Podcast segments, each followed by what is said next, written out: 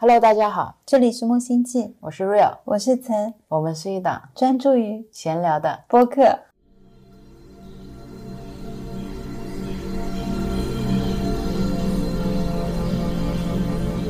今天邀请到了一位神秘嘉宾，是谁呀、我们的小兔子。是我小时候的第一个娃娃。今天他会在沙发上听我们聊天。好的。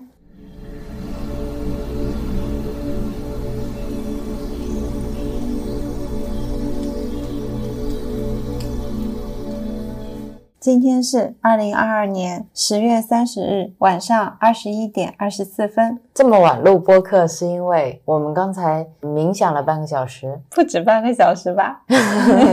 冥想结束呢，我又去看了一会儿书。其实真实的场景是这样的，Rio 今天在冥想的时候呢，有点昏昏欲睡，然后我醒了一下，我就看见他坐在那里，身体往前倾，就像别人打瞌睡一样，又马上回去，又磕一下，又回去。我给你解释一下其中的玄机。嗯，我今天就是因为困了，赶紧做冥想。我现在就是这样，当你觉得自己有一点困了，就是你马上进入西塔波的状态，你要把握这个时机，要不然平常你还要锻炼很久，你才能到达这种似醒非醒的状态嘛。嗯，然后你就可以趁现在困了，马上开始打坐。这个时候呢，你就能很快的感觉到你没有什么念想，因为很难 很难集中注意力去想东西。因为非常困是吧？，对，你就会感觉到你的顶轮很快就开始汇聚能量了。这时候你没什么杂念，就会在心里默念，先念走向静默，如我本来，然后一直念我即真我，真我即我，再念让光和爱穿过我的身体，请让我体验一体意识。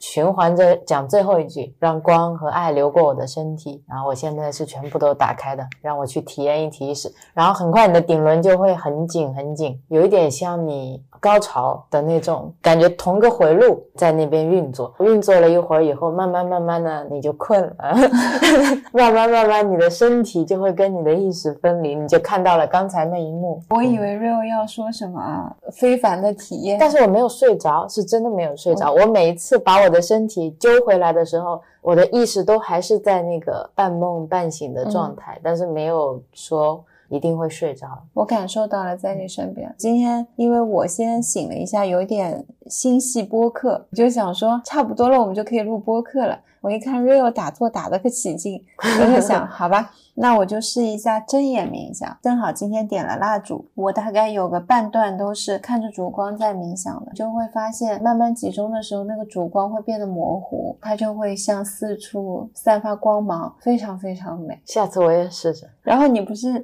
身体会往前倾吗？当你嗯往前倾的时候，烛光就会往后退一下，再回来，就很有意思。看你们俩在交互，我跟烛光跳了一场国标，在我冥想的时候。好的，那冥想分享完了。这期播客我们要感谢一个人，感谢一位听众叫 Kiko，他现在呢和他的对象在上海。是嗯，本来这期是要分享有意识饮食的，但是因为 Kiko 呢，他的对象痛经比较严重，然后我们就有一起尝试研究了一下痛经。三年前我写过一篇关于痛经的文章。当时为什么要研究痛经呢？是因为 Rio 给我听了一期别人的痛经的播客。啊，给大家隆重推荐这期播客，几年前听的，N 年前听的，关于《太医来了》里面陈太医讲的比喻太有意思了。我当时听完这期讲大姨妈的播客，我觉得哇，大姨妈能讲的这么有意思，分享给身边所有的女生。然后我就很认真的听了。我现在已经不记得他们当时说了什么。我记得里面有一个比喻，好像是说你来姨妈的时候，你就像一个塑料袋里面装了水，然后那塑料袋是反过来的，塑料袋里面水会往下漏。他当时说你适当的运动是好的，这样水会流得更快一点，而不会在塑料袋里面环流。当时我就记得这个。这样让我现在看到塑料袋有一种特别的情感。然后当时陈呢就去分析了一下痛经，当时他还录了几段播客，那个音频我现在还在，说的特别学术，也很无聊，这样。那就不拿出来给大家听了，好吗？无聊主要是因为当时没有我，是你一个人的单口在家录的。这次我们有重新尝试了一个新的精油配方，因为 Kiko 呢，希望我们帮他对象配一个精油配方，然后当时 Rio 就说我们现在还没有这项业务，就过来问我，我就说可以呀。只是如果今天真的是要做一个咨询的话，可能会需要一些比较详细的问题去了解别人。同时呢，我又希望自己能够再重新看一下，就在最近几年关于痛经在芳疗方面会不会有一些新的进展。然后他就先花一个下午写了一份问卷。发给对方，我说能填完你这份问卷的人是值得一瓶精油的。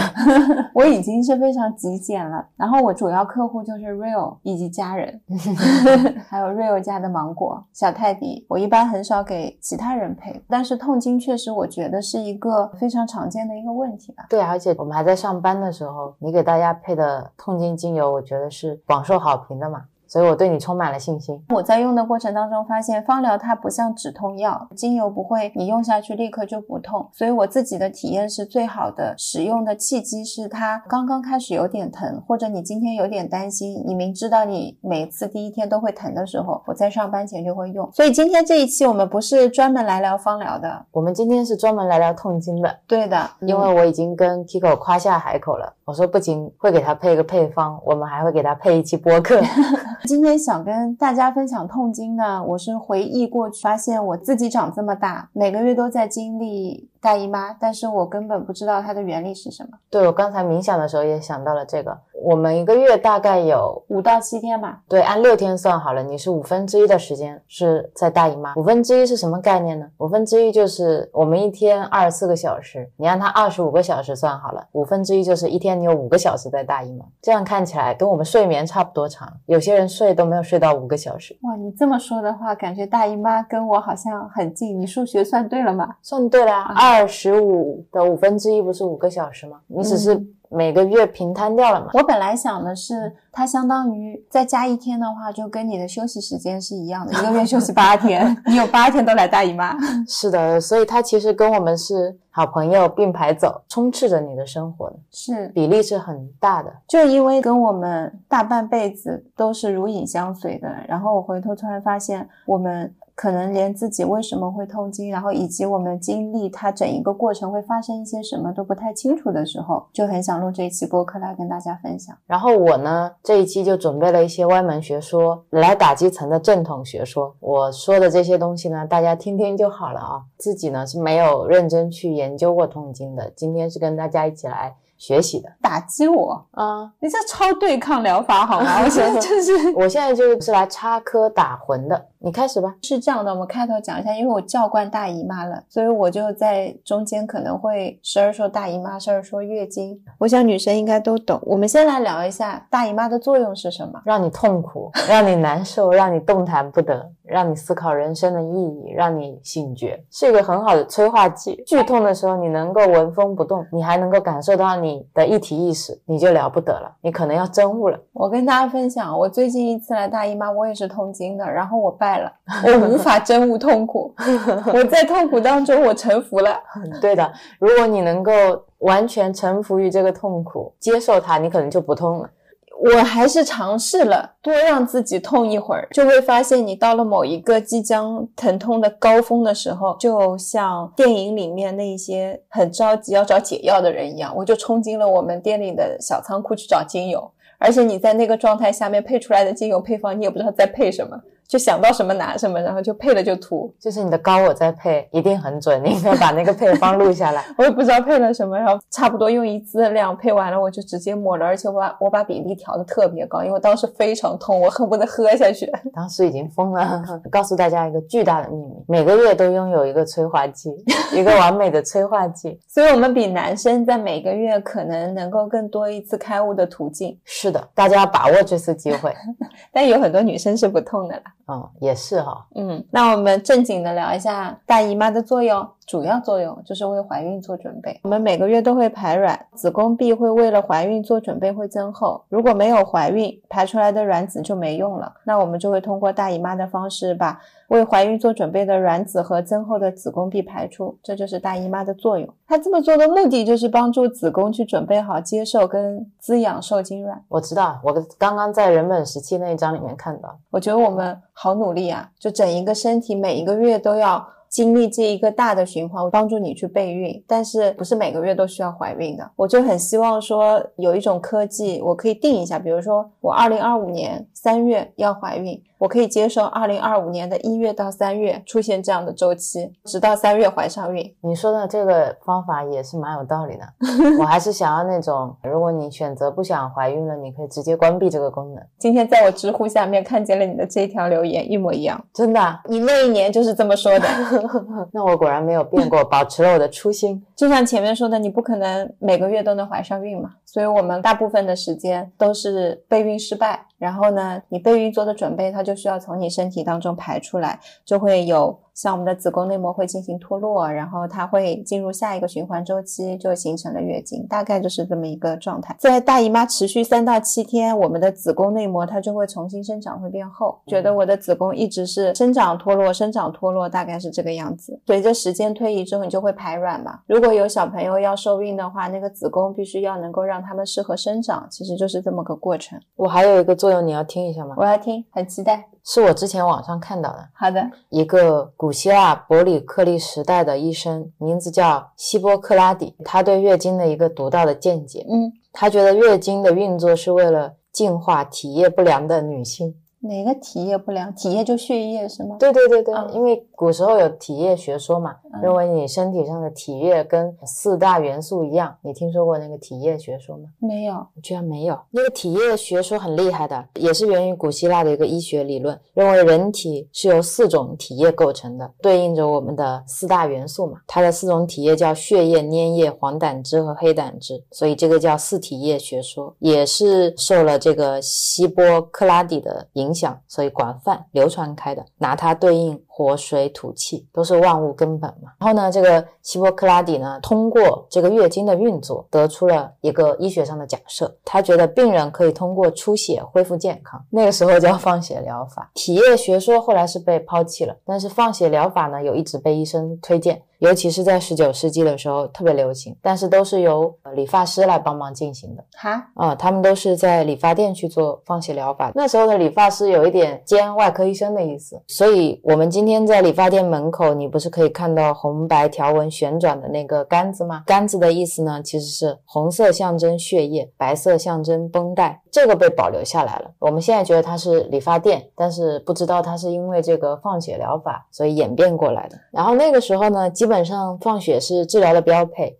每个医生不管什么疾病都让你先放一下血。医生没有时间做这么多嘛，所以你就可以到理发店去做。我们上一次在自说自话的总裁里面也看到了，说在他们去查。鼠疫就黑死病那会儿的时候，发现男性的死亡率是同年龄段女性的一倍多，然后再去调查呢，发现女性死亡率低的原因是因为她们普遍患有缺铁性贫血，是因为我们每个月都流失了大量的血液，又得不到营养补充。所以我们的血液里面呢会缺少铁元素，鼠疫里面的鼠疫杆菌呢，它们是要使用巨噬细胞里的铁元素来武装自己的，是，所以反而因祸得福，就是这样的一一个学说吧。这个我觉得也可以拿来让大家娱乐一下。我觉得在古时候，他们可能对于女性出血有着一种男性视角的解读，会觉得你是通过出血来完成一个身体上的净化。然后还有一些宗教会觉得出血是不干净的，姨妈期间不能去拜佛，姨妈期间不能去做礼拜。好像主会嫌弃你，嗯，或者佛会嫌弃你，让我看来非常违背佛法的这样的一个没有分别心，并且你要持有菩提心的这样的一个基本原则。这些都是口口相传的，我们都已经不知道当时到底是为什么。我以前也不知道大姨妈有这么多规矩的，不能进寺庙啦，不能礼佛什么，然后甚至。清明祭拜的时候，你是不能拿元宝的。而且这种事情，一旦你问为什么，他们都不会回答你的，至少不会正面回答你，就只会说以前的人就是这样做的，就上一辈都知道嘛。然后你只要学就好了。当这种东西变成一个传统的时候，你就没有办法去质疑它了。是的，像我现在就无法追溯当时是我妈妈跟我说，还是我外婆跟我说，反正就是有人跟我说。那大姨妈的作用我们就说到这里了。接下来我们聊一下大姨妈发生的整个周期，在身体当中会经历的一些器官，你猜有哪些？五运皆空，开玩笑了啊！经历了脑子、子宫，嗯，结束了，还有一个，还只有一个漏了，心。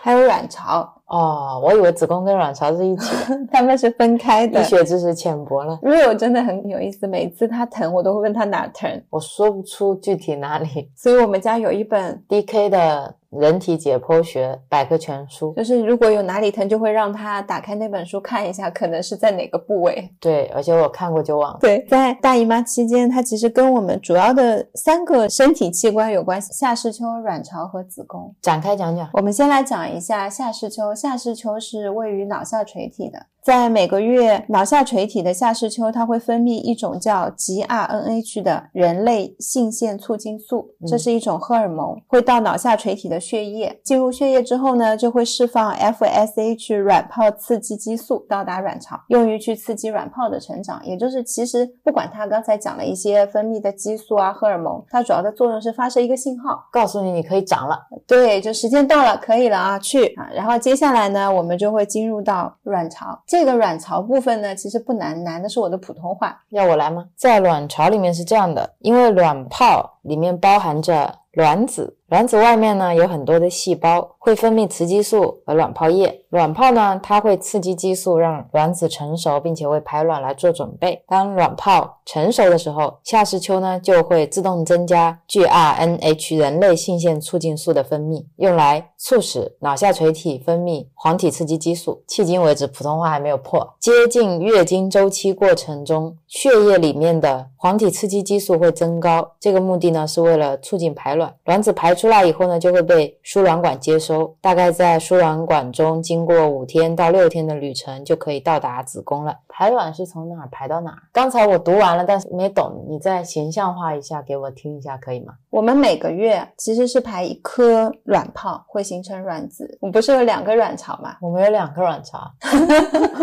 它就是对称有两个在子宫的上面的两边，就像一个双手叉腰的小人儿一样站在那里。可以想象那个手就是输卵管嘛。可能这个月是左边的卵巢排卵，下个月就会去右边的卵巢排卵，他们俩是自动排班的。啊，他们是一对好朋友。他们俩会平衡。一些朋友他们去做孕前检查的时候，就会去检查，一是你卵巢的功能能不能正常排卵，第二个就会看你那个输卵管会不会堵塞。就像你喝珍珠奶茶，那个珍珠如果是没有办法通过吸管的话，你也不能喝到。我懂了，这个我懂，但是只有一颗珍珠。你每个月只会生产一颗珍珠。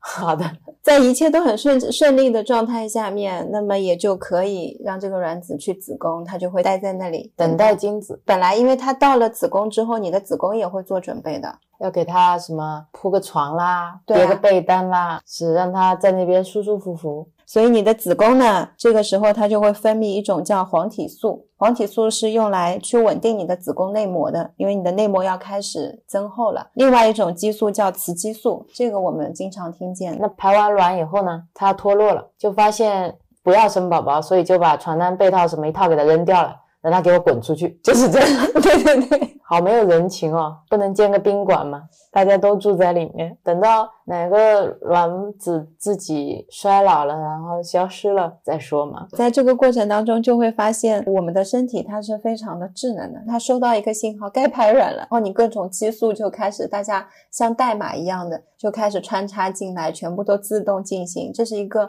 比较顺利的状态下面，一直到哦，我发现没有怀孕，那么接下来我们就开始进入大姨妈的周期了。不禁要感叹一下，嗯，就是我们建造的世界实在是太完美。就连我们的生理周期都如此的完美。其实，如果我们没有什么特别的事情去影响它的话，它是自己 run 的蛮好的。一般只有我们，比如说你有特别大的压力，且每次大的考试，我的姨妈一定是不准的。或者我要体育考试，可能要口服一个避孕药，让它不要来。你们体育考试都这么高考啊，哦，是这样。平常就请假了呀。对，我就说什么体育考试要牺牲这么大，然后之后呢？子宫内膜就会开始脱落了，在整个姨妈的过程当中呢，一会儿会讲到很多次，会有前列腺素，前列腺素会帮助我们的子宫去进行收缩。前列腺不是男生才有的吗？前列腺素男女都有。然后卵子如果没有受精的话，黄体它就会萎缩。黄体刚才前面没有讲到，在排卵的同时，卵泡它会成为黄体，黄体细胞它会分泌黄体素，主要的作用是用来促进子宫内膜的。卵子没有受精，那你的黄体素和雌激素它就会降低了嘛，它就发现我不用分泌这么多了，分泌这么多你也用不上，就会内膜剥落，它就会形成出血，是通过血液的那种形态把这些东西都带出来。在体内分泌的前列腺素，它同同时会加剧子宫的收缩，子宫内膜才能顺利的剥落。这个有时候也是会造成痛经的原因。在吃一些止痛药啊，这些我们都是指的就是这个前列腺素。包括我们会去医院验血嘛，他们也会帮你去验你血液内前列腺素的一个含量是不是有点过剩，是不是过高。接下来就来聊痛经。关于痛经的定义，是在一篇论文当中看见的。他说，在月经期间或者之前会出现下腹绞痛、情绪困扰或伴随恶心、疲倦。前研究显示，百分之二十五到九十五的女性有痛经。其实这个研究报告比我之前看的要新一点，它应该是大概二零一九年左右的。在二零一二年左右，大家还在说痛经的女性大概只有百分之五十左右。我当时就觉得，我就这这么轻易的归属于那百分之五十了。然后现在发现，痛经的比例其实是提高的。嗯，看他怎么去问。如果说他问的这百分之二十五到九十五是你每次来都会痛吗？还是说这个痛经的定义是你之前来过的？经经期里面有没有发生过疼痛？我觉得这是两个完全不一样的结果。就我本人来说，我痛经的次数是少的，但是我是有痛过的，每一次都刻骨铭心嘛。但就我自己的感觉来说，我身边可能有超过百分之七十的人，他们都是有痛经，而且有一些人基本是痛到不能正常上班的，每一次都痛，无一例外，真的就是痛到脸色发白，然后头开始冒汗，整个人要蜷缩在那里，动弹不得。我还有见过疼到有救护车来的，我就会开始问为什么我们要承受这样的痛苦。转而寻求人生的意义了。我我好像还好，每次经历完了，我就会好了伤疤忘了疼。我们接下来讲一下痛经的分类，主要在临床上面会分为原发性痛经和继发性痛经。以后我就这么跟你聊。我这一次是原发性痛经，那你知道原发性跟继发性有什么区别吗？从字面上理解，我是这样揣测的：原发性呢就是先天遗传的，继发性呢就是后天习得的。旁边的人都说姨妈会痛，然后这个概念就植入了我的脑子。我的脑子就会开始编写姨妈会痛这样的程序，所以我在姨妈来的时候，身体就会幻想，并且把这个疼痛落实。这就是继发性疼痛。OK，所以你前面那个是属于遗传性，后面这个是属于环境因素。对，然后如果要做实验论证的话呢，就是在一个原始部落，从来没有人提到过痛经这个概念，这边的女生就不会痛经，由此证明这个痛经是一个概念性痛经，是后天习得的。你这个概念很新颖啊！明天就写报告，我们到时候直接进行科学研究，去找原始部落。原发性痛经呢，指的就是由月经本身引起的疼痛，没有其他疾病。哦，我懂了，就是刚才我们前面说的一大堆，你要排卵了，你要在那边着床了，你要这边脱落了，因为这个过程引起的疼痛叫原发性，本来就是月经的事情。继发性，那么我猜一下，就是指还有别的并发症引起的。对，比如说我们很常见的一些生殖器的疾病，像子宫肌瘤，这一些也会引起你的疼痛。如果在那个时候引起疼痛，它就叫继发性。像一些盆腔炎症啊、卵巢囊肿啊，这些都是比较常见的。希望大家记住的是这个结论，而不是我刚才的结论。然后我们现在回去再讲一下原发性痛经它的症状有什么？痛，很痛，非常痛，超级无敌痛。除了痛之外，很多还会有恶心、呕吐、头晕、虚弱。哦，我上一次就经历了虚弱。你有经历过呕吐吗？没有。我以前有一个大学的同学，他每次来大姨妈，他没有办法吃东西。那我再猜一下，呕吐的话，其实很多也是跟你的精神焦虑有关，因为呕吐是跟肠道有关嘛。除非是你的饮食引起的，然后要么就是因为你过度紧张，所以你的肠胃要替你去分担一些情绪上的压力的时候，会导致呕吐。它主要是跟前列腺素制造过剩有关。为什么前列腺素制造过剩会引起呕吐？因为如果说你的前列腺素太多了，它可能会被吸收进入血液循环，就会产生恶心、呕吐这样的症状。当然，你说的那种情绪原因也有，但我观察下来，那个同学他吐不是压力引起的，是一种生理性的？生理性的反应。他一般呕吐完了就会头痛。我是对所有的声音都很敏感，任何稍微高一点分贝的声音都会加重我的疼痛。你这是怎么影响你的平衡器了？我从小就是这样的。我严重到夏天，比如说有吊扇在那边扇，有那个声音我都不可以，我一定要把吊扇关掉，一定要处于一个完全没有声音的。环境，我才可能能疼痛减少。如果正好这个旁边有人在放流行音乐，又是动次打次的那种，每一个音符都打到了我肚子上。那你有试过，你很痛的时候是躺在大自然的环境中，听着那种鸟声、水流声？呃，我有试过啊，也会觉得很难受吗？不会。那你就是需要回归一体意识，所以我应该在很疼痛的时候回归一体意识。我希望我下次不要有这样的机会。介于有原发性跟继发性两种痛经，其实如果当我们有痛经的初期，我们还是要去医院做一下检查的，因为你无法确定自己到底是哪一种，有没有一些病变、盆腔炎。如果大家痛经并且持续又比较严重，你可以先去医院做一个初步的排查，来看一下自己是属于哪一种。如果有并发症的话，可以先去看看有没有可能解决这些并发症。疼痛是一种征兆，尤其是像姨妈的过程当中，本身我们就会流血，所以女生有时候对这些，比如说血量啦、多少啦，都没有那么介意的。去了医院，你做了一些相应的检查，至少能排查掉，那我就能安心的痛经。大家不要觉得痛经这件事情好像人人都有，它一定就不能够被治愈。对，它不是说别人都痛，我也痛就是正常的，是或者我的痛就应该要忍。对，我会经常去试，虽然每个月就一次机会。我以前是每个月都痛，然后呢，我发现我换了工作之后呢，就变成两三个月痛，然后在后面我发现我再换了一份工作之后呢，半年左右可能会痛一次。我就会发现，其实有时候跟你工作的压力，跟你处于不同的职位都有关系的。看吧，还是后天习得的吧，环境影响的吧。然后我什么都没做，我以前开玩笑我说我是泰国女人，我一年四季全喝冰的，我不管是痛或不痛，我只有非常痛的那一天。我会象征性的喝一点热咖啡。嗯，因为我听说你喝下的冰水通过你的小肠、大肠到达你真的身体循环的时候，它的温度已经跟你的体温是一样的了。我觉得这个经期不能喝冰呢，也是一个概念性植入。尤其是中医，如果你去看过中医的话，他们一定会跟你说，女生要喝热水嘛，喝冰的东西会导致你宫寒，就会有这样的一种说法。那我自己的话呢，因为我真的不爱喝热水，所以从我自己身上来说，我自己的个人体质是跟喝冰的没关系，因为。我喝冰的、热的，我都会痛。嗯，但有些事情可能有我们看不到的一对，就中医的理论可能会有不同吧。现在是把身体当成一个非常之有密度的实体去看待的，但是从中医的角度，他们可能结合了其他的能量学说去观察你的身体，可能跟我们看到的根本不是同一个东西。对对，所以我对这个看法现在呢是保持尊重。然后。这是我最开始有体验到，发现其实我是可以不用每个月都痛，也换过很多不同种类的止痛药。好像换了一些止痛药之后，有一些止痛药你吃着吃着也不用每个月都吃，就再开始试，比如说热巧克力有没有用，什么有没有用，什么有没有用，只要网上我能看见的方法我都试一下，我觉得无妨。如果有用了，我下个月再试一下。比如说下个月试了没用，那就把这个方法删掉。总共也没有多少种，然后慢慢的到现在，可能也是大概一年痛个一两次。次这样子，就现在频率是这样，所以从我个人的经历来说，我觉得至少频率是可以拉开的。实践出真知的楷模，就大家不断的去尝试，不要放弃。好的，如果不行了，就上一颗止痛药。我每次都觉得，反正有止痛药保底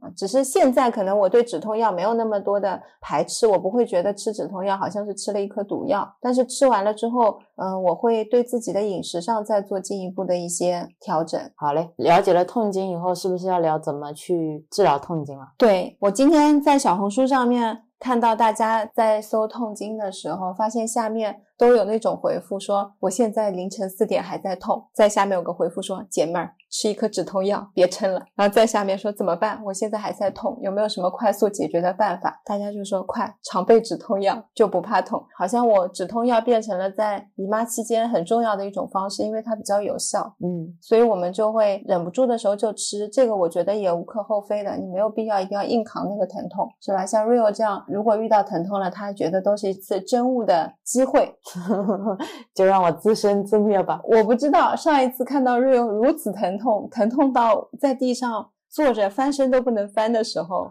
我就错失了那次机会，因为我吃了止痛药。然后我们先来跟大家介绍第一个方法，我大概搜罗了一下，也有一些是我用过的吧，一些常态的方法。第一个是加热，加热是我一直在用的。加热是用暖宝宝的意思吗？暖宝宝或是热水袋那可以开电热毯，把整个人放在上面低温炭烤吗？也可以，那你要把肚子往下，就你要哦趴在那里嘛，背部或者是腹部一起做也可以。比如说贴暖宝宝，你可以后面贴一个，正面贴一个。但这种一般因为你贴暖宝宝，我觉得夏天就不太合适。因为会出汗。对，其他几季应该都可以，所以夏天痛经有时候就会变得比较难受。去晒太阳，哦，也可以让自己整个人暖起来。然后还有一种的话，我在东北还是哪里，他们有那种小的垫子，就是坐垫，比如说你在办公座位上放一个 USB 的那种坐垫也是可以的，是促进你的血液循环吗？是可以帮助你让你的子宫可以在收缩内膜的时候稍微舒缓一下，帮助它脱落，缓解一下疼痛。是热能交换吗？不知道。还有一种我没有试过，是温水浴，因为来姨妈的时候，其实我们不太喜欢泡澡。另外一个就是服用止痛药。嗯，有什么讲究吗？简单来说，你去药店不要不好意思，你就告诉他你痛经，他们就会给你相应的止痛药啊。因为我们现在要抑制的是减少前列腺素嘛，那如果你买的是其他的，就可能会没有用。比如说像我们比较常见的是布洛芬跟奈普生，这两种都是非甾体抗炎的止痛药。非甾体，嗯，假装懂了。然后呢？然后就是不要吃过量，你很痛的时候不要失去理智。他说吃一颗你就吃一颗。下面的方式呢，大家尽力而为。就比如说运动，运动是吧？嗯，如果说你比较疼，那你可以做一些比较舒缓的运动，像瑜伽类的啊。因为其实运动它主要是可以去刺激你脑内内啡肽的分泌，哦，我刚才想到都陈太医说的，把塑料袋晃一晃，然后把水抖出来。内啡肽它本身是身体的化学物质嘛，它就是有助于对于疼痛的感知可以减低一些。嗯，还有就是去释放一下压力，因为我们有时候本身你子宫内膜收缩很疼的时候，你的情绪是高度紧张的，它就像一个循环，你高度紧张的时候，你又会导致这个疼痛更疼。哦，这是一个恶性循环。确实，我们有时候是没有办法去控制自己，因为疼的时候大家都疼过，都应该会懂的。所以像我的话，可能我就会用精油，嗯，因为精油那个东西是你不需要特别额外去做一些思想上的努力。我比如说通过闻一些精油，可以让我稍微轻松一下，也是可以的，或者是我进行涂抹也可以的，或者放一些静心的音乐嘛。音乐也可以放一些轻音乐。对，或者你到大自然走走也好的。如果想出去的话，如果还没有那么丧的话，对你刚好又可以相当于是做了一些运动，简单的运动，然后你又可以去放松你自己的心情。我 刚才想到一个很好笑的画面，就是外面阳光明媚，然后我早上起床，大姨妈痛的不省人事，瑞友说起来，我们到外面去晒太阳，我带你走进大自然。然后我拖着疲惫的身躯，跟 Rio 出了门，走到了海边。他让我坐在草地上，跟我说：“来吧，晒太阳，太阳可以止痛。”我们刚才又走路了，你应该分泌了一些内啡肽。这个你再稍微等一会儿，我给你打开轻音乐播放一下。不用听音乐，你听鸟叫，听海浪的声音。然后问我你觉得怎么样？我可能过一会儿会觉得好，在但是在这个过程当中，我会把 Rio 骂的半死，我接受。我会觉得你有毛病啊。我还会再问你，你这是原发性痛经还是继发性痛经？哎呀，太好笑了！我就想起我痛经的时候那种脾气很暴躁、很毛的感觉，然后就想说，你要是有能力，还能在这个时候把我拖去海边晒太阳，说接近大自然，那必定是很有耐心嘛。以后可以试一下。嗯，然后另外的话呢，呃，有一些也比较具有争议，说是补充维生素跟矿物质是可以缓解你的痛经的，啊、尤其是维生素 B 一。然后也有看到一些说补充一些镁也是可以的，但是我觉得饮食补充啊，这些东西都是一个长续的过程，你很难，我今天痛，我在现在就吃下去，它就会不痛，这个是比较难的。但我们在平时的饮食当中都能达到均衡，它是一个自然而然的，其实不用额外，我一定要在有针对性性的去吃 B 一，因为在你身体里面 B 一它不可能是单独工作的，它一定是跟其他的一些营养元素一起工作的。B 维生素是一个大家族，他们要一起玩。对，所以现在有时候，呃，我们在看待这些跟饮食相关、跟运动相关的东西，就是平时就做。要把眼光放长，是的，然后也不要预期说，我好像做了三个月，我怎么这个月还是痛呢？呃有一些事情是慢慢来，同步做。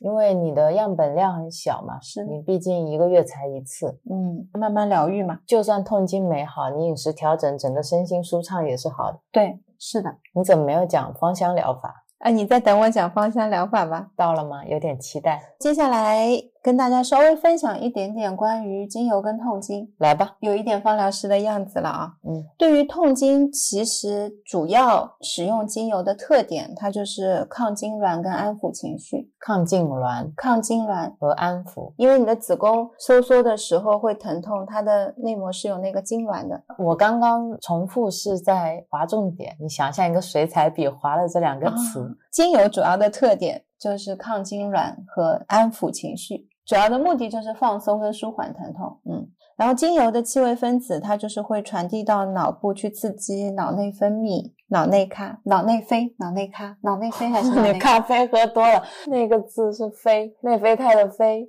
精油的气味分子会传递到脑部，刺激脑内分泌、脑内啡，令人感到放松。除了能够帮助压力释放，还可以促进内分泌系统和自律神经系统的平衡。嗯，嗯，我们之前在精油那期也有讲过，就精油它使用的方式有纹绣跟涂抹，嗯，看你不同的情况。那在痛经这个症状当中，我一般比较常使用的是涂抹，因为你涂抹的同时会有一些香味留在手上，你就可以同时纹绣，你就两个都做了，不浪费嘛。那当然还有一些朋友会遇到呕吐的问题，因为你呕吐是突发性的，所以呕吐可以单独闻薄荷啦、柠檬这一些，是精油也可以，是东西也可以，其实闻了是一样的，你就在那边闻是可以止呕吐的。嗯，那个是通过纹绣效果会更快一点。我查了一下，在最近的研究当中，像玫瑰、茉莉、德国洋甘菊、罗马洋甘菊、快乐鼠尾草、马玉兰、薰衣草、天竺葵、苦橙叶、罗勒姜、薄荷你刚才像报菜名一样，你考虑去做像什么？这些精油都可以对不同的经期症状做改善，因为嗯它是一个大体的搭配。我今天只是稍微分享一下，不想着重于配方这个部分，因为我觉得大家用还是有不同的症状比较复杂，嗯只是跟大家提一下这些精油，通常一定是会稀释的。那我会稀释在甜杏仁油这些基底油里面。比例的话，一般是在百分之三到百分之十都有可能。嗯，这是一个大体的范围，因为会针对每个人症状的严重程度，我会去调整比例，包括对一些香味的喜好程度。然后还有一些人可能只是单纯的痛，有一些人会痛加呕吐，然后有一些人可能会痛加呕吐加情绪低落，就每个人症状都会比较复杂，它是一个综合性的组合，大家可以了解，自己可以先不用。提问：作为一个 IFA 国际芳疗师，并且在大陆，你有考虑过接受大家咨询吗？如果有人痛经的话，并且愿意填写你那份很难填的问卷，可以啊，如果大家愿意花时间来了解自己整个痛经的过程，然后去回忆一下自己这么久以来大概是怎么样的规律，去留心自己，我当然是愿意做这件事情。那有定价吗？不知道，好的，这项业务我们还没有考虑啊，可能会随用户需求再定。嗯，对，我并没有把它想当成我们的一个业务，业务或者商业模式来运作。但是如果有的人真的有存在痛经问题，并且我们可以提供帮助的，我觉得还是可以给大家进行一些咨询。嗯，这个可以，包括说大家有很多种疗法都已经试过了，然后你今天觉得我想试一下芳香疗法，那也是可以。你如果中间有一些疑问，然后我们针对你的一些大体的问题，我们会进行一些问卷的设计。但是这个过程大家要有预期的是，都会比较的花时间。需要你非常具有好奇心，你要非常主动的愿意了解自己。对，然后要有一个呃开放的心态，因为我有时候跟别人提建议的时候，可能不仅仅是从精油角度，我会觉得在饮食上或者在生活上，你都会需要发生一些变化。因为人本身是一个整体，不能把这个东西当成一个部分一个部分来看。是的，所以我其实比较倾向于，如果真的做这样的咨询，最好还是有一个一对一的试训时间。嗯，是比较好的。哎，你今天怎么没有问我为什么这些精油会有作用啊？嗯，因为我现在已经臣服于精油了。因为我姨妈痛的时候，你给我抹完精油是有效果的，而且在我的使用经验来看，植物的力量是非常伟大的。这些植物它们其实都是大自然的灵气。对，我觉得精油就是大自然的精灵，因为大自然它们都是直接连接一体意识的，所以大自然的力量是无穷的。虽然这个力量我们也有，但是我们现在使用不出来。然后我们去让这些植物、这些大自然的力量来疗愈我们自己，我觉得也是非常幸运的一件事情吧。也很感恩，感谢有这些植物，它们来帮助我们。然后同时再说一下，大家，因为我们是习惯了一种快速疗法，像止痛药那种，所以对精油的预期不要太高，它没有办法你涂完立刻不疼。呃，一般是这样的，我如果。今天来姨妈了，我有预感，我可能会疼痛，就有一些疼痛的前期征兆出来了，我就会去找岑，他会在疼痛还没开始，可能预计今天早上起来有点疼，我觉得下午可能会。有一个轻微的疼痛或者比较持续的高级疼痛出现的时候，我们会在早上就涂完了之后就可以预防下午的疼痛。它像是一个治胃病的过程。对，也有可能是这个仪式，就是你涂过了有这个香味，闻到了伴随你之后，你就有一种心情上的舒缓，有点安心。或者呢，就是我觉得精油是有效的，因为我觉得有效，所以当我涂了这个精油以后，我的内心告诉我我下午不会痛了，然后这种信念也会转化成一种力量。它在里面也会起到一定的作用，当然精油本身也是有很强的作用的。我觉得我不会去介意到底是什么起作用，对我来说都是力量。天哪，你变化好大！对啊，我接受相信的力量。嗯，通过实践，我也确定了精油的力量。嗯，所以如果既有精油的力量，又能加上我相信的力量，那就是 double kill。没错，你这个思路。非常对，然后那我还是要提醒一下大家，在用精油之前，你最好要确定自己有没有一些子宫肌瘤或者是呃盆腔炎等等之类的疾病，因为。这个会影响到部分精油的使用，因为有一些精油它是会去平衡你的雌激素的。如果是涉及到跟激素有关的东西，你正好又有子宫肌瘤，有可能会加重它的一个病情。所以说自己要对自己的情况要更了解一些。对，精油不要乱用。然后同时，精油也是可能会有过敏性的。就我用到现在我没有，并不代表每个人都没有。Real 用了没有，也并不代表每个人都没有。就像染头发是一样的，去看那个染发说明书，它永远会说你最好在什么。手腕内侧哪里去试，或耳朵背后去试一下。会不会有过敏的现象？精油也是一样的。如果你们要用某一款精油稀释完了，你本身对自己不太确定的话，你就可以这样子去涂抹一部分在手臂内侧或者是耳后这样的地方来试一下会不会有过敏。对我是不建议服用这个方式的，我一直都不建议，因为国内现在没有这样的一个体系，它没有像国外这么的系统。不管是谁，今天在国内如果劝我吃精油，我都是不会服用的。嗯嗯，因为我无法确定他们的产品到底是怎么样的，这是我。我最担心，我不担心服用这种方式，我担心的是产品本身跟它的剂量跟它的浓度。然后，呃，今天我倒是想说一下精油为什么会带来一些效果。你说吧，我想先提一个快乐鼠尾草。快乐鼠尾草一听名字就很快乐嘛。嗯，最近一次 real 痛经的时候，我就有给他用，因为他那天。情绪有一点点 down，就想说让他今天稍微能够平衡一下，不是这么开心的情绪，稍微快乐一点点，我就有在配方里面特别加。然后这一款精油呢，它本身含有百分之一到百分之三的微量硬尾醇，它这个构造呢会类似人体的雌性荷尔蒙，所以它是一款呃成分特别有意思的精油。我把它理解为是有意思，除了可以让人开心之外，还能平衡内分泌。对于调节生理周期跟子宫机能都非常有帮助，同时还含有百分之三十九到四十八的乙酸沉香脂。本身乙酸沉香脂它就具有镇静、放松和抗痉挛的作用，所以它其实又有一部分的止痛，对情绪又有一定的作用。这一款一般注意比例，不要用的太高。我一般都是好几款精油里面搭配的时候，配方它的含量就会低一些，因为稍微用一点就会有功效。用多了会太快了嘛？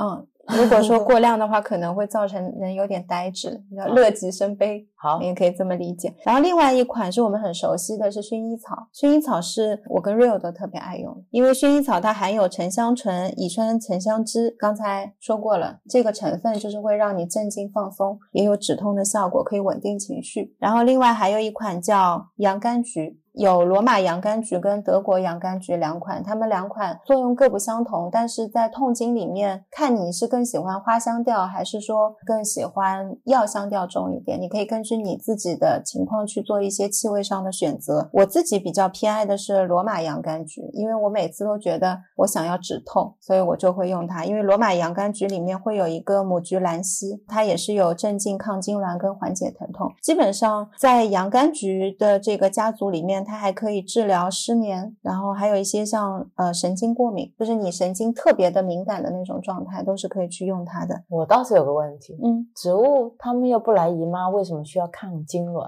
它只是用在我们身上会有抗痉挛，但是对于它们来说，它可能没有脚今天被哪个虫子咬了一口，它不得分泌一些东西给要自己治疗一下哦。所以很多时候植物都是根据它遇到的天敌。或者是一些天气、气候状态，然后进化过程当中自己产生的这些成分去保护自己跟治疗自己。嗯，反正在他们身上是一种作用，到我们身上可能就是另一种作用。对它的一个自己的进化系统的机制，然后他们自己是自己的医生，他们没有外援，就不像我们人啊，就可能你病了，我过来我说给你看一下这里有，所以他们是自己给自己医吧。这些成分是我们自己给它赋予了名字，然后经过了一些研究，觉得这个成分可能是跟这个。病症相对应的，也还会有很多其他的作用。有趣的是，我也看了很多的。关于精油研究痛经的这一些实验，然后实验都会发现，你用单一的精油的效果就没有多种组合用效果会好，就是单方没有复方效果好，是因为你复方会有一个协同效应，就有时候一加一你会大于二大于三，然后让他们在一起工作，大家很开心，帮你止痛又帮你舒缓情绪。我前面讲的这几种精油其实都不是特别贵的，应该最贵的刚才讲到的就只有德国洋甘菊比较贵一点，因为它产量的问题。然后另外的话呢，稍微贵一点的，就是会有玫瑰跟茉莉精油。这用玫瑰精油也是会注意不要用多，因为会烧钱。除了贵，没有什么其他的特别的不好的地方。但如果你情绪觉得非常非常不开心，你又正好是喜欢花香的，不仅仅在痛经上自己都是可以用。然后玫瑰精油它含有百分之五十八到百分之七十一的苯乙醇，它本身就是可以调节月经周期、舒缓经前综综合症的。然后像茉莉的话呢，它也有类似女性荷尔蒙的成分，也是有平衡荷尔蒙的作用。对，果然讲化学成分是蛮无聊的呢，是吧？今天刚才提的这些是我在最近的一些呃实验跟研究报告当中，他们是有真的在做研究的。我自己在用配方的时候，我也会有一些自己的想法，就比如说我可能看到有这些是实验结果已经有证实的止痛的，我会把它放进去。另外，我觉得对情绪舒缓比较有作用的，我自己也觉得很有效的，我就会再放进去。所以其实做精油配方，它就是一个啊像做饭一样，对我来说这样子穿插的一个过程。成吧，所以有意思的就是在这里嘛。嗯，讲完了，讲完了，那轮到我讲了。你来讲讲你的厉害的观点。接下来我开始胡说八道了，我要听，我要听。我接下来讲的这个观点呢，源自一本书。嗯，我刚刚看的，买了有一阵子了，一直没翻，叫《人本食气》。我当时买它回来呢，就是因为它里面有一章说月经其实是一个出血症。真的吗？我以为你是想吃空气是吗？对啊，以为是为断食做准备。不，吸引我的是这一章哦，所以刚才我就认真看了一下。虽然我刚刚打趣说他是胡说八道，但其实我看了这一章，我觉得是蛮有道理的，给大家提供另一个视角来看待月经，因为我们都把月经视为理所当然嘛。是，但是他这边呢，他的说法呢是说女性其实本可以不需要月经的。我们来看看他是怎么说的。好的。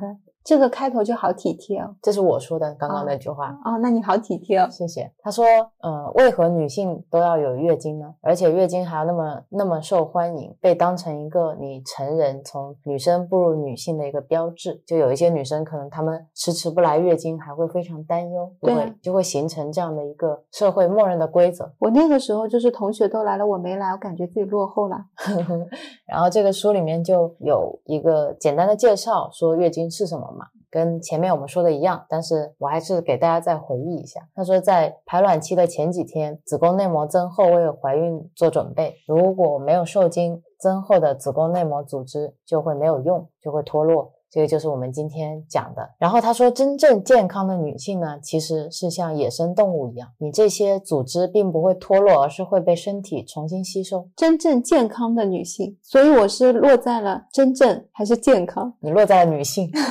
然后呢，没有被吸收的会变成非常稀薄的粘液，而且会在短时期内。就排出体外。在书里面提到，月经是一种出血症，因为你其实很多富含生命力的体液就这样子流失掉了，并没有被你吸收利用。他觉得月经是子宫出血，而子宫出血呢，作为一个器官，它跟我们的脑出血、肺出血是一样的，只是因为子宫对健康影响没有那么直接和快速显现，所以并没有把它当成一个病症在处理。而我又去查了一下，他说的对不对？发现实际上确实所有的胎。生哺乳动物都会有生理周期，但是只有灵长类的人、黑猩猩。和极少数非灵长类的，比如说蝙蝠，我们会附带外阴出血的现象。科学上把这个叫显性月经。嗯，绝大多数的哺乳动物是不出血的，比如说马、牛、猪、羊这些，我们叫隐性月经。那为什么会这样呢？这是我在资料上查的，不是这本书里面说的。嗯，但是他确实佐证了这个观点。他说，因为跟人类比，大多数动物产生的月经量是很少的。那边推测下来呢，他们觉得因为量少能被动物重新吸收，但是。人类呢，因为我们子宫内膜月经期间增加的非常厚，跟其他动物相比，脱落的时候你产生的月经量就会特别大，没有办法完全吸收，所以每个月就要被排出来。这个假设是基于，因为我们的婴儿，就是我们人类的胚胎生长是需要更厚、更高质量的子宫内膜的，所以才会产生月经。这个是我。刚刚去查过的啊，我们再回到书本，然后这本书里面作者他自己提出来的观点呢，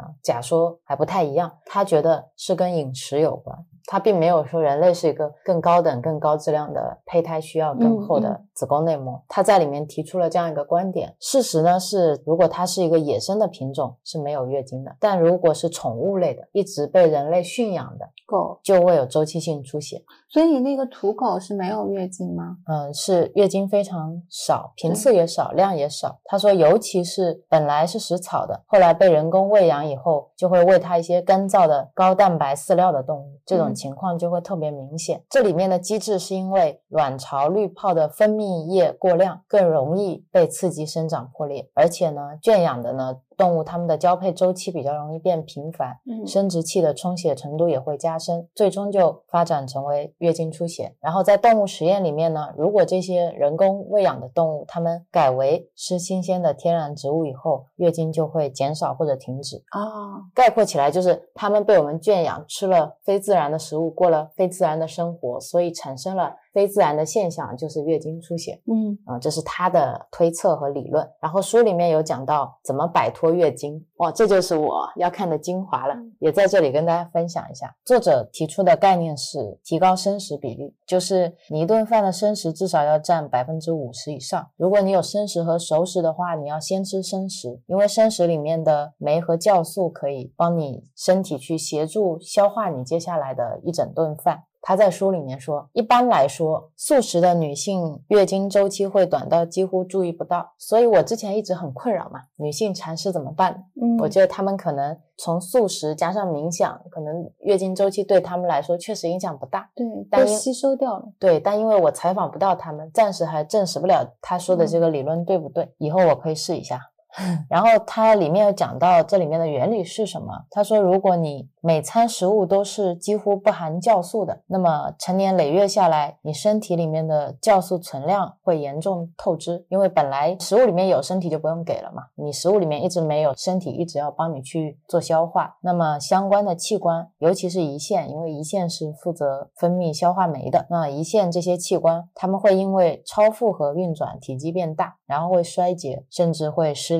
那么食物没有办法完全消化的时候，就会在消化道里面发酵，会产生毒素。嗯，那这些毒素会被你的血液吸收。血液吸收了以后呢，又没有办法及时排出，会沉积在你的关节和软组织里面，然后你就会开始发生便秘啊、血液疾病、痛风、关节炎这些，里面就包括了他说的子宫出血。他的这个饮食观念跟嗯杨定一博士也是一样的。对，虽然治疗的病症可能不一样，对，但是基本的理念是比较像的。他说，如果你平常月经的时候经血是非常多的，你可以尝试一下，你要吃当季的新鲜蔬果，或者只吃当季的新鲜水果，就可以很明显的减少出血量。当季哦，大家注意关键词是当季哦。对，因为。植物性的植物身体消化起来比较轻松，效率也比较高，几乎是不会产生身体上的垃圾的。而且你经常吃水果，身体会处于碱性状态，然后你的血液循环和血压都会比较好。然后你如果长期的吃植物性的食物，你体内之前沉积的毒素也会慢慢的排出来，排出来过程你甚至会有一些排异反应。排异反应，对，所以他说，如果你没有办法一下子吃生食，那你可以先考虑转成素食，然后再慢慢的转。这个就是作者的观点，里面还是有一部分认同的。他给我提供了一种新的思路，嗯，什么思路？我本来还在想说，这个痛经这个问题需要缓解，可以直接不用大姨妈。是的，因为它里面有很多的案例。都是提高吃生食的比例，五十甚至一百百分百都吃生食，然后就开始月经减少，然后到停止，而且停止的时候是不影响她的生育功能的，她还是可以正常的生育。那医生就会。下巴都掉掉，对，但是他书里面提及的一些研究的学者，他们是有在做这方面相应的研究的。嗯，我也是比较推崇大家能够从自己的饮食结构的调整，然后花一些时间去学习，去了解自己，用这样的方式去进行长续的一个疗愈。对你，如果今天听到他说要吃生食，然后那边跟你说要吃生酮，就有很多各种各样的饮食疗法。你可以试试看，因为饮食对你来说是实验成本最低的。除了断食对你来说可能会产生过高的影响，我觉得其他的都是可以去尝试的。比如像这个作者说的，只吃水果，嗯，那也是一种尝试嘛。你可以少量的尝试，花个两三天去试试看你的身体有什么反应。两三天就有点短了，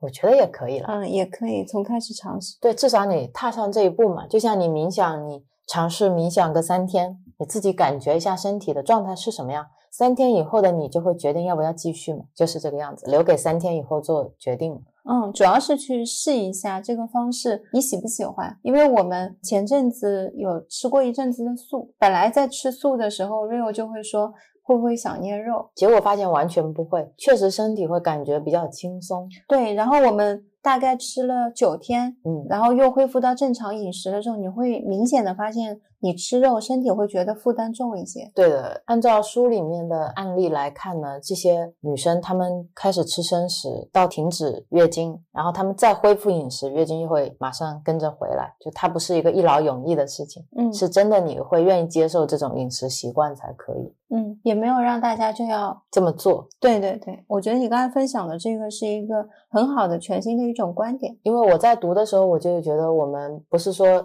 去圈养了这些动物，我们也圈养了自己。是我在说这些牛羊野生和家养的时候，我觉得就是我们自己，我们把自己从野生变成了家养，然后我们给自己吃微塑料、喂垃圾食品、各种。化学品、各种农药、添加剂，对各种添加剂、各种合成的人工化学品，全部都吃进去了。我们的身体其实真的是超负荷、透支运转，而且面对了很多未知的东西。嗯，身体会比较容易失衡，不管是从。吃进去的一种摄入，因为吃东西是一种能量的摄入嘛。其实你主要在吃，那我们精神上面的也是这样子。是的，其实《人本食气》这本书，听它的标题你也知道，其实他觉得我们吃的这些食物本身都不是真正有意义的东西，明白？只是为了维持我们这具肉身能够运作而已。而我们这具肉身，其实它其实本身是不需要食物的，所以它的名字会叫《人本食气》，是非常极端的一个想法，但。是这种方式也是给我们提供了一个角度嘛？对。然后关于其他饮食的一些新角度，我们之后会聊。对，为什么我们没有质疑过我们需要吃东西这件事，也没有去质疑我们为什么要一日三餐这件事，还有我们为什么一定要吃白米饭？所以这个会在我们之后的一期播客。叫有意识饮食里面会跟大家再聊，嗯，对。最后我还要再说几个实验，可以吗？哦，可以。因为想看一下有没有一些更新的研究吧。然后发现现在很多新兴的研究都偏向于呃一些中药疗法、一些草药疗法。也还是蛮有意思的，很多都是国内的研究员发表的。然后我这边有两个比较有意思的吧，一个呢是运动跟痛经的影响，这个是二零一九年九月二十号的一个研究。这里面的实验研究的女性有八百五十四名，所以我觉得样本量还算比较大。然后研究下来呢，是不管你的运动强度是怎么样的，每次运动你四十五到六十分钟，每周三次或者更多，就可以显著的降低月经疼痛强度。所以不是说你一定要在月经期间去运动，而是指你在一个月内你可以规律的进行锻炼，然后你也可以月经期间太痛了就不要锻炼，但是理论。像你这样有规律的运动，是可以在经期期间给你减少疼痛的。另外还有一个很有意思的实验是二零二一年六月十七号的，是台湾做的一个实验。嗯，它的实验结果呢是表明暴露在高浓度的一氧化氮、二氧化氮。一氧化碳和 PM 二点五的空气下面，女性的痛经发生率会比较高。他们提出了几种可能的解释，比如说，他们觉得这些空气污染物会跟内皮损伤和全身的炎症有关，而且这些会涉及到你的血栓形成倾向的增加、内皮细胞凋亡的丧失和细胞因子的一些变化，可能会引起你系统性的炎症。和一些氧化应激反应的增加，呃，比如说他们会增加前列腺的合成，会增加氧化应激，然后会出现月经周期不规律，以及暴露于较高浓度空气污染的患者有更高的情绪压力。我觉得这个是我之前确实没想到的，原来我们呼吸也会导致痛 经。对。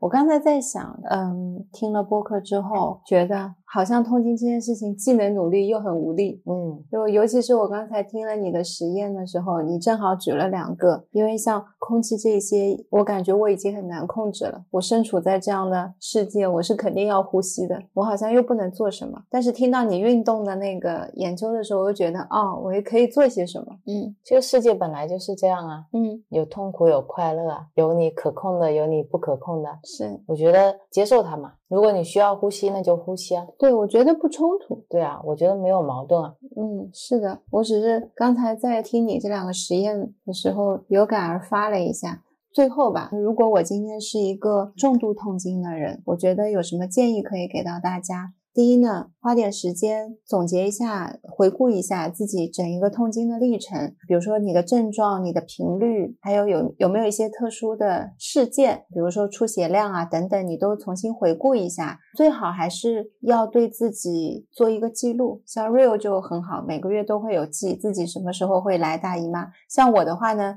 就是经常漏记，所以我只要每个月来就好，我就是这样的性格吧。但是如果你很痛的话，我还是建议你稍微记一下，因为你大概会。知道什么时候会引发疼痛，然后同时呢，约一个医生去做一些系列的检查，还是要去确定一下会不会有一些继发性痛经的问题，这个是最最重要跟首要的。然后做完了说没有问题，那就 OK，那你就只是可能我们去解决看看，从饮食层面也好，或者说如果是是很疼的情况下面，我们可不可以去尝试不同的一些方式，也是可以的，自己慢慢的就可以去找到一些经验。是的，我是一个很乐于记月经周期的人，因为有时候你要出去玩啊，或者安排旅行什么的，它其实是一个非常好的让你去避开月经周期的一个方式。给大家推荐一款软件叫 Flow，是我一直有在用的一个姨妈追踪软件。最早呢，国内有一个软件叫做美柚，后来呢，实在是做的太复杂了，因为它加了社区，加了很多七七八八的东西进去，就没有办法让我直接用到它足够简单的功能。然后改用了 Flow 之后呢，它只是偶尔会跳出来让你去订阅，你把它关掉就好了。嗯，它会针对你的经期给你一些建议，然后会给你一些跟踪的报告。我觉得相对而言是比较准的。还有一个就是 iOS 系统现在自己也有一个经期追踪了，那个也还是相对好用的。但他们俩的数据是可以通过健康 App 打通的，嗯，所以是没有关系的。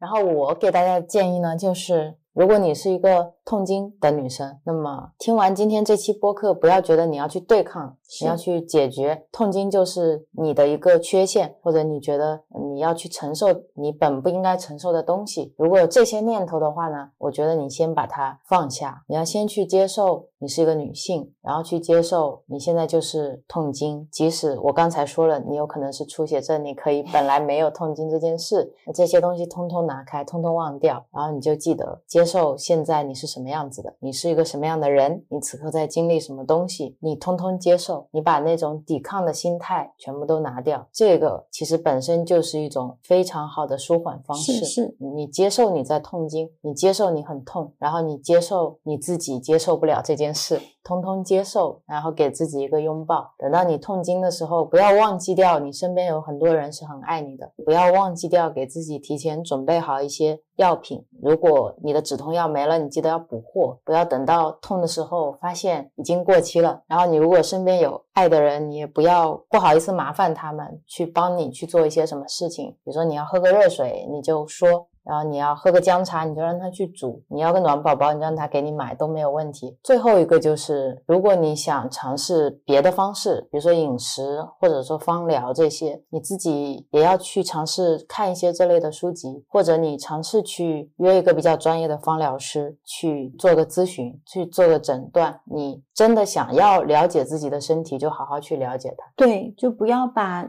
呃所有的期望都挂在别人身上。就像我们去看。病把所有的期望都挂在医生身上，医生一定是能够治疗我的，但每天。跟这个身体相处时间最长的人就是你自己，对，你要对自己的器皿负责。我就是非常深刻的感受是，我现在所学的是学校没有教我的，所以它就像你一开始念书那样子，不认识字，不会算数，那就是这样一步一年级、二年级、三年级这么读起来的。那对于自己身体的了解、健康的观念、所有的医学知识，如果你自己要再去掌握、再去学习，必然是要花你一定时间的。但你如果今天只是想听一期播客，或或者我只是想通过一个文章，或者我去见一个人，我就能要到所有的答案。你都不知道这个答案的原理是什么，你也很难知道它到底是不是对你有帮助。是的，而且你在网络上的话，很容易看到同一个问题。不同的解释，对不同的医生有不同的回复，或者截然相反、相互矛盾的回复，所以很多时候你没有办法通过啊拿了个结果就用，这就是这个世界或者说像百度这样的搜索引擎留给我们的一些困惑。对，这也是我今天没有给大家一个具体方疗配方的原因，因为我觉得情况太不同了，我也不想大家就拿去了就是这样用，倒不是说我不舍得给大家用，而是希望大家能够也有自己思考的机会。会会有的，我觉得一定是有的。能听我们这期播客的人一定是有的，没有听我们这期播客的人也是有的。你看，我又起分别心了。